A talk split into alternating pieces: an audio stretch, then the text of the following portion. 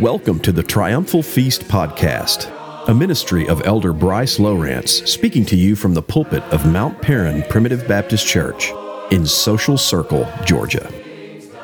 The Philistines drew near to the battle against Israel, but the Lord thundered with a great thunder on that day upon the Philistines and discomfited them. And they were smitten before Israel. God roared the lion of the tribe of Judah roared, and a great thunder, like these men had never heard, it shook the ground continually. He scared them, then discomfited. I love that word. God confused them, and then God killed them. Mount Paran Primitive Baptist Church meets regularly two times a week. Our regular worship service is on Sunday at 10:30 a.m. Eastern, and our Wednesday evening Bible study is at 7 p.m. Eastern. If you would like to attend in person, we are located at 3749 Mount Paran Church Road, Social Circle, Georgia 30025. For more information about these services online or Mount Paran Primitive Baptist Church, please visit our website at mppbc.com. Today we will hear the conclusion of the message, Here I Raise My Ebenezer, starting in 1 Samuel chapter 7.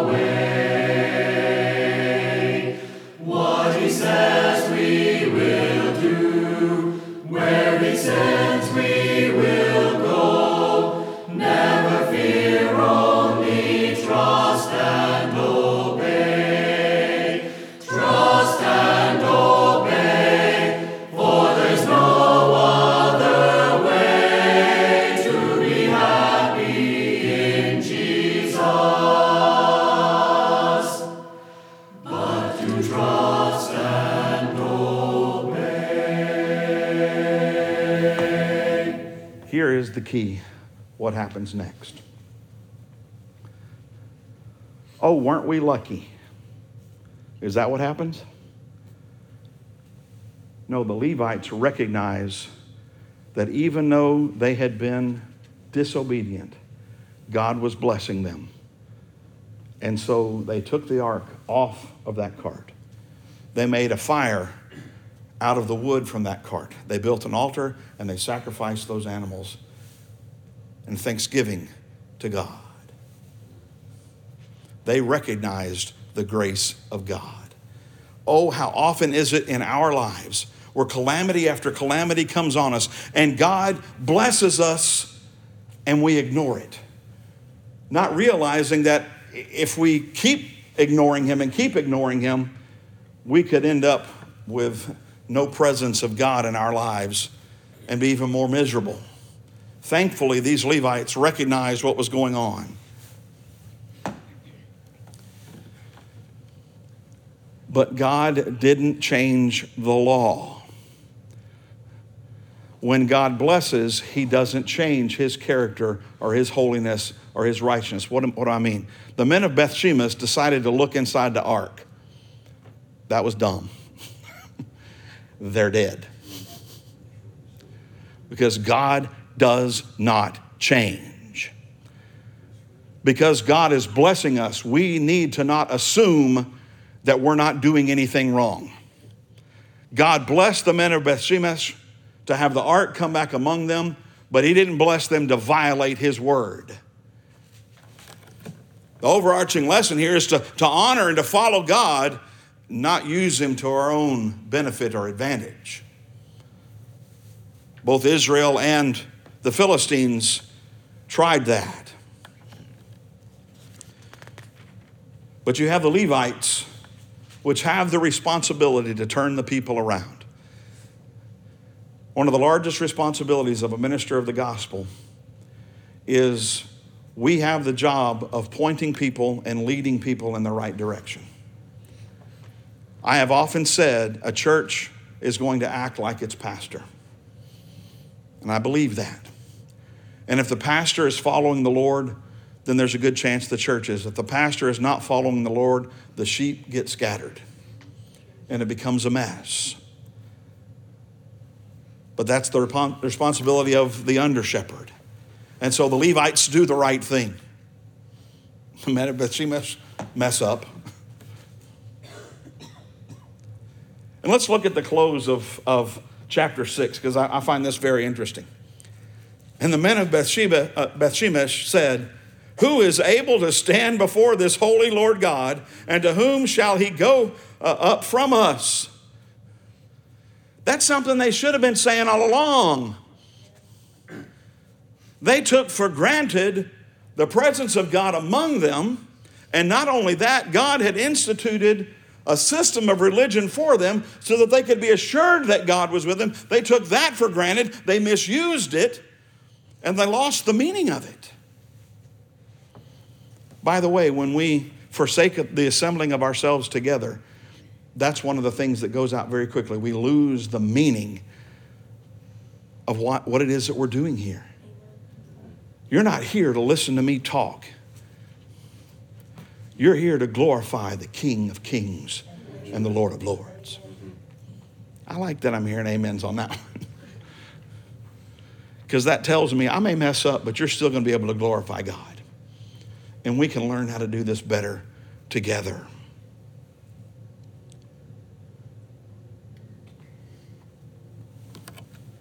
And here's the declaration that they make, verse 21. And they sent messengers to the inhabitants of Kirjath Jearim, saying, The Philistines have brought again the ark of the Lord. Come ye down and fetch it up for you. They said, Come get this thing.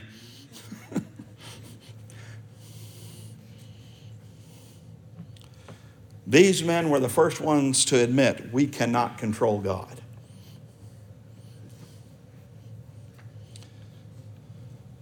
That's probably the biggest error of the name it, claim it movement that started some 30 years ago. That I claim this portion for me, like God has to do something because I said it. We've got biblical proof it doesn't work that way. God's not obligated to do anything for us other than what he obligates himself to do. Because remember, in that seven months, Israel didn't repent. But the mercy of God brought them to repentance. Come get this thing.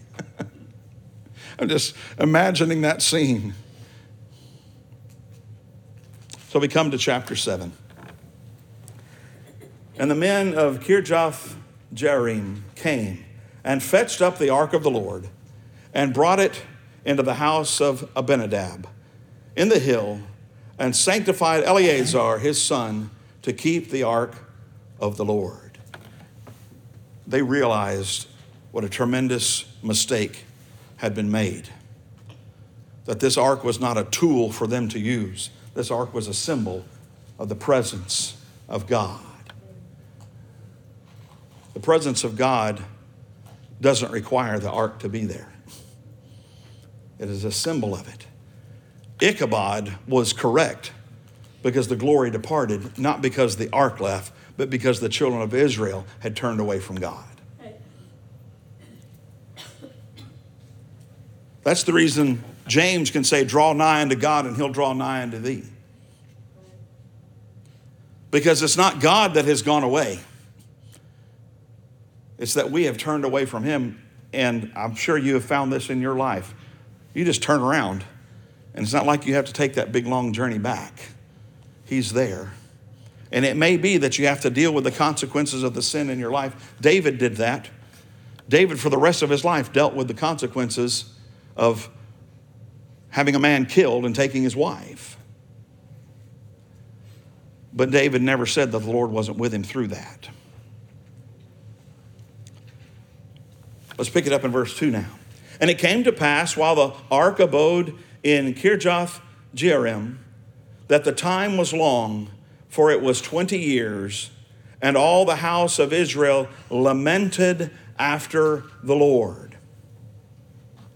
I almost skipped over this verse, and I'm glad I didn't just now. They had spent a long time not listening to God. They realized by the grace of God they had made a mistake, but they didn't immediately demand an answer from God, which is a good thing because they didn't get it. They were lamenting for the Lord for 20 years. What does that mean? They cried out to God for 20 years before He instructed them again. We need to realize how precious the presence of God is in our lives. And Samuel spoke unto all the house of Israel, saying, If you if ye do return unto the Lord with all your hearts, then put away the strange gods and Ashtaroth from among you, and prepare your hearts unto the Lord, and serve him only, and he will deliver you out of the hand of the Philistines. They were repenting somewhat. Mainly, they were sorry for what had happened. That's what it means. They're lamenting for the Lord. Samuel instructs them here's how to fix this. What is it that God requires of you? Your whole heart. The end of the year for me is always a hard look when I look back because I know there weren't 365 days of wholehearted service to the Lord. I hope there's more now in my 53rd year than there was in my 40th year or any before that. I hope there's more. But when I look back, I need to realize that my whole heart was not in things. But I want you to notice Samuel doesn't say, look back and lament over your past sins. He says, realize what you've been doing wrong and give your whole heart to the Lord. That sounds like a New Year's sermon, doesn't it? Why do you think I picked this? It doesn't matter what we have done in the past. The grace of God covers those things. What matters is if we tend to want to dwell in the past and stay in those things, then we can expect the same losses that the Israelites did 4,000 at a time, 30,000 at a time, having the presence of the Lord taken away from us where we're crying out Ichabod.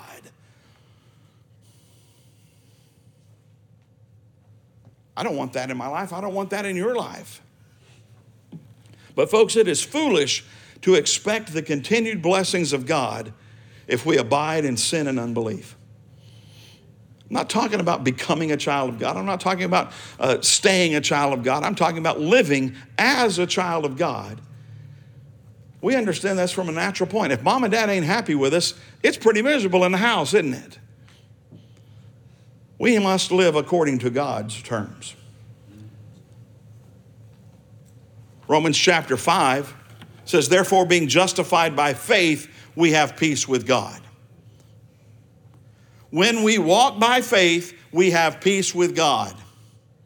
If we are sinning, we are not walking by faith and we're not living at peace with God at that time. The relationship's not gone, but that fellowship is certainly marred. We have that as a perfect example in this. Israel never stopped being God's nation during this. We'll never stop being children of God. But we can get to the point where we think God has departed from us. So, what happens? Samuel says, Repent. And what did the people do? They repented. Go through ceremonies and they pour out water on the ground as a sign of repentance. And then here is what they should have done those 20 years and seven months before.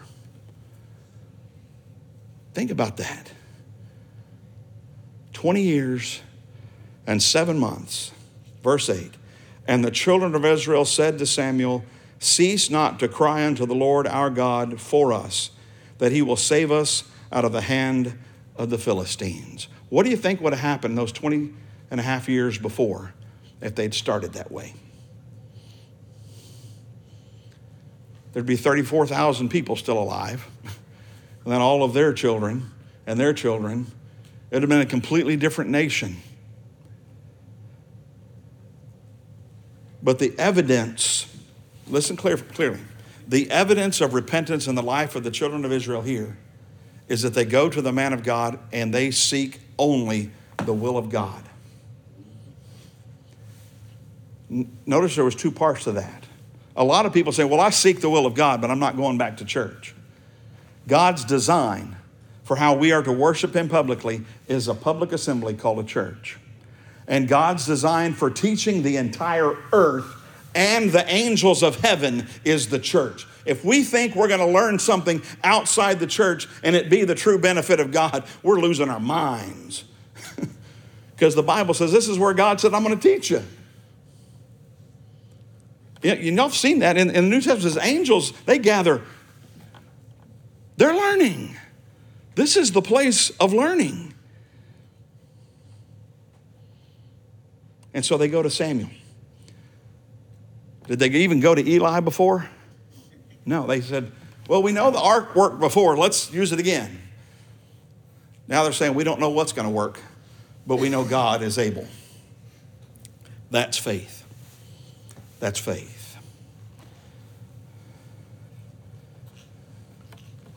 Verse 9 And Samuel took a suckling lamb and offered it for a burnt offering holy unto the Lord.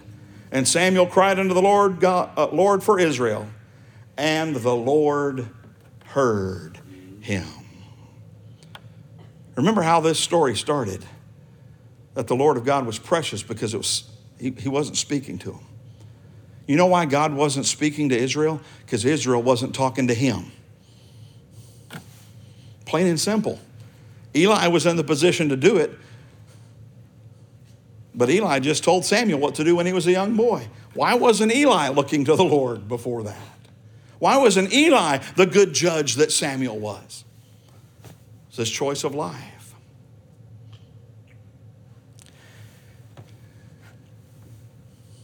I, I, I like this opening of this next verse.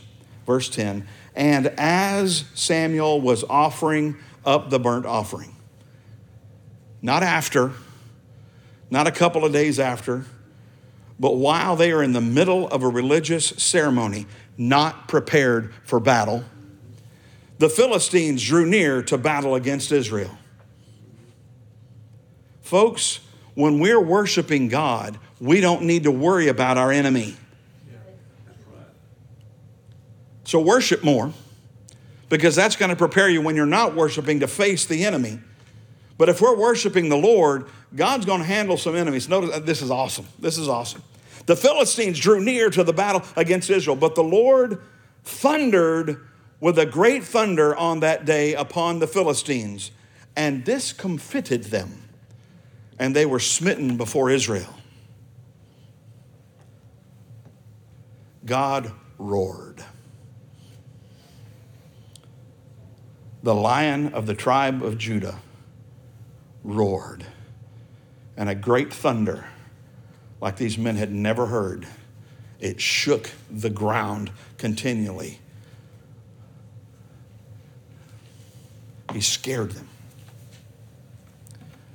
Then discomfited. I love that word. God confused them. And then God killed them. They were smitten not by Israel, but before Israel. Do you see that? Look at the grace of God. What did Israel deserve? They deserved to be wiped out, but God kept them safe those seven months. God kept them safe for those 20 years while they lamented. And then when they turned to God, God showed them, I'm with you. I'm not against you. And he kills their enemies. And the men of Israel went out of Mizpah and pursued the Philistines and smote them until they came under Bethcar. The wave that would take us, death, hell, the grave, God takes care of. The wave of attack of the enemy that we cannot handle, God handles by His grace, and He gives us the cleanup job in our lives. See, what happened is if you want to go way back before, well, at the beginning of the times of the judges, go back even further into the time of the book of Joshua. What was Israel supposed to do? God had blessed them to come across a river into dry land. He'd heaped up the water so high that beyond 30 or 40 miles away, they could see the water heaped up in the air. And they came across on dry ground and they defeated city after city after city by the grace of God. But they didn't do it all. They made deals with folks in the land and it was a thorn in their side from that point on. This is one of those things they're having to deal with. God delivers them again and he gave them a cleanup job. This time they did it. They went and got him out of their presence.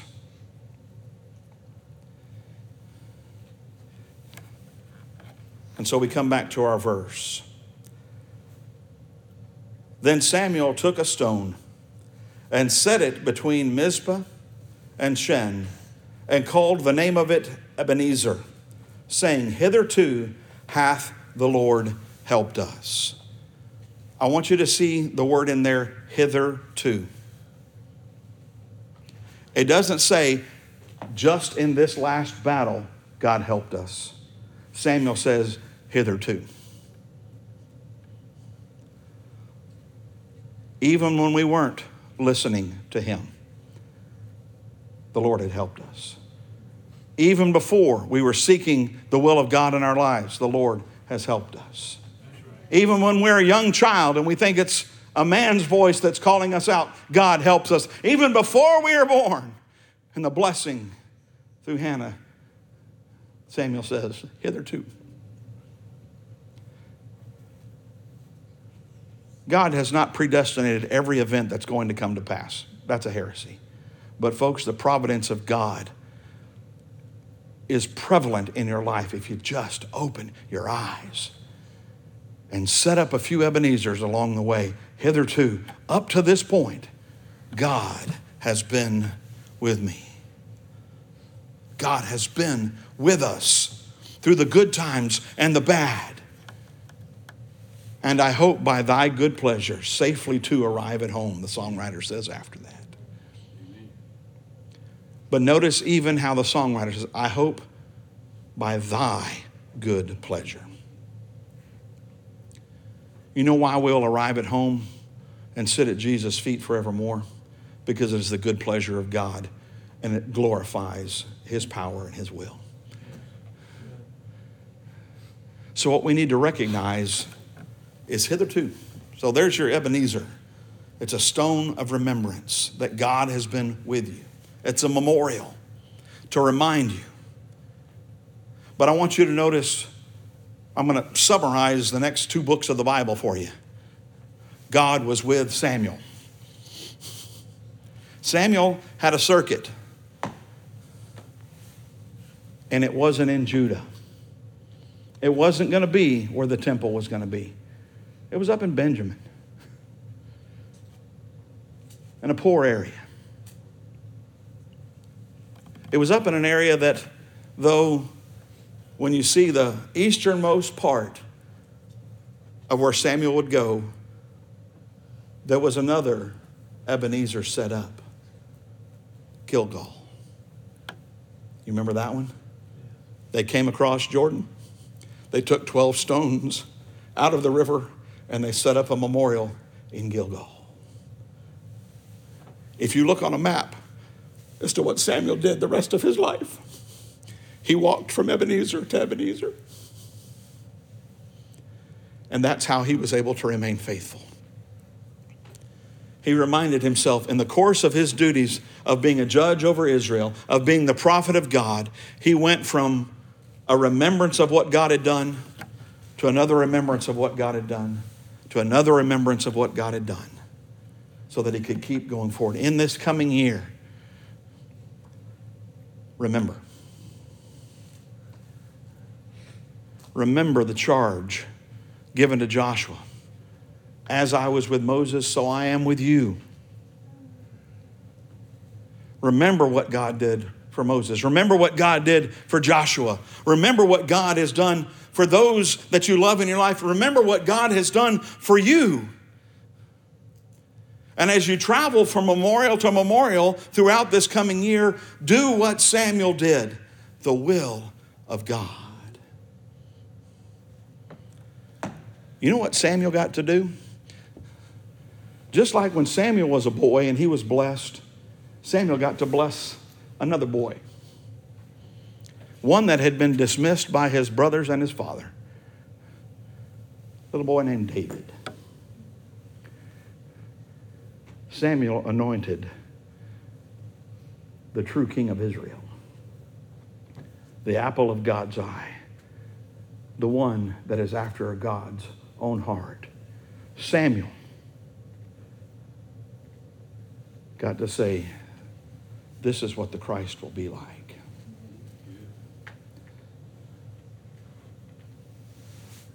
And so that's my encouragement to you. Is realize even if you're broken today, even if you're hurting today, even if the past year doesn't seem to have gone the way you wanted it to go, you're still here. Why? because God's got something for you to do. Some folks want to say, well, that means you got to go become president or you have to start some industry. No. What's God got for you to do? Glorify Him with every breath you take, praise Him with every word you speak, and be a blessing to God's people with every step you take.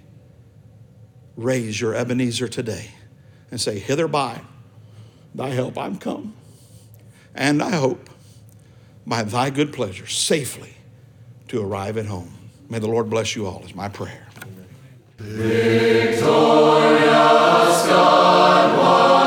We hope this edition of Triumphal Feast has been a blessing to you.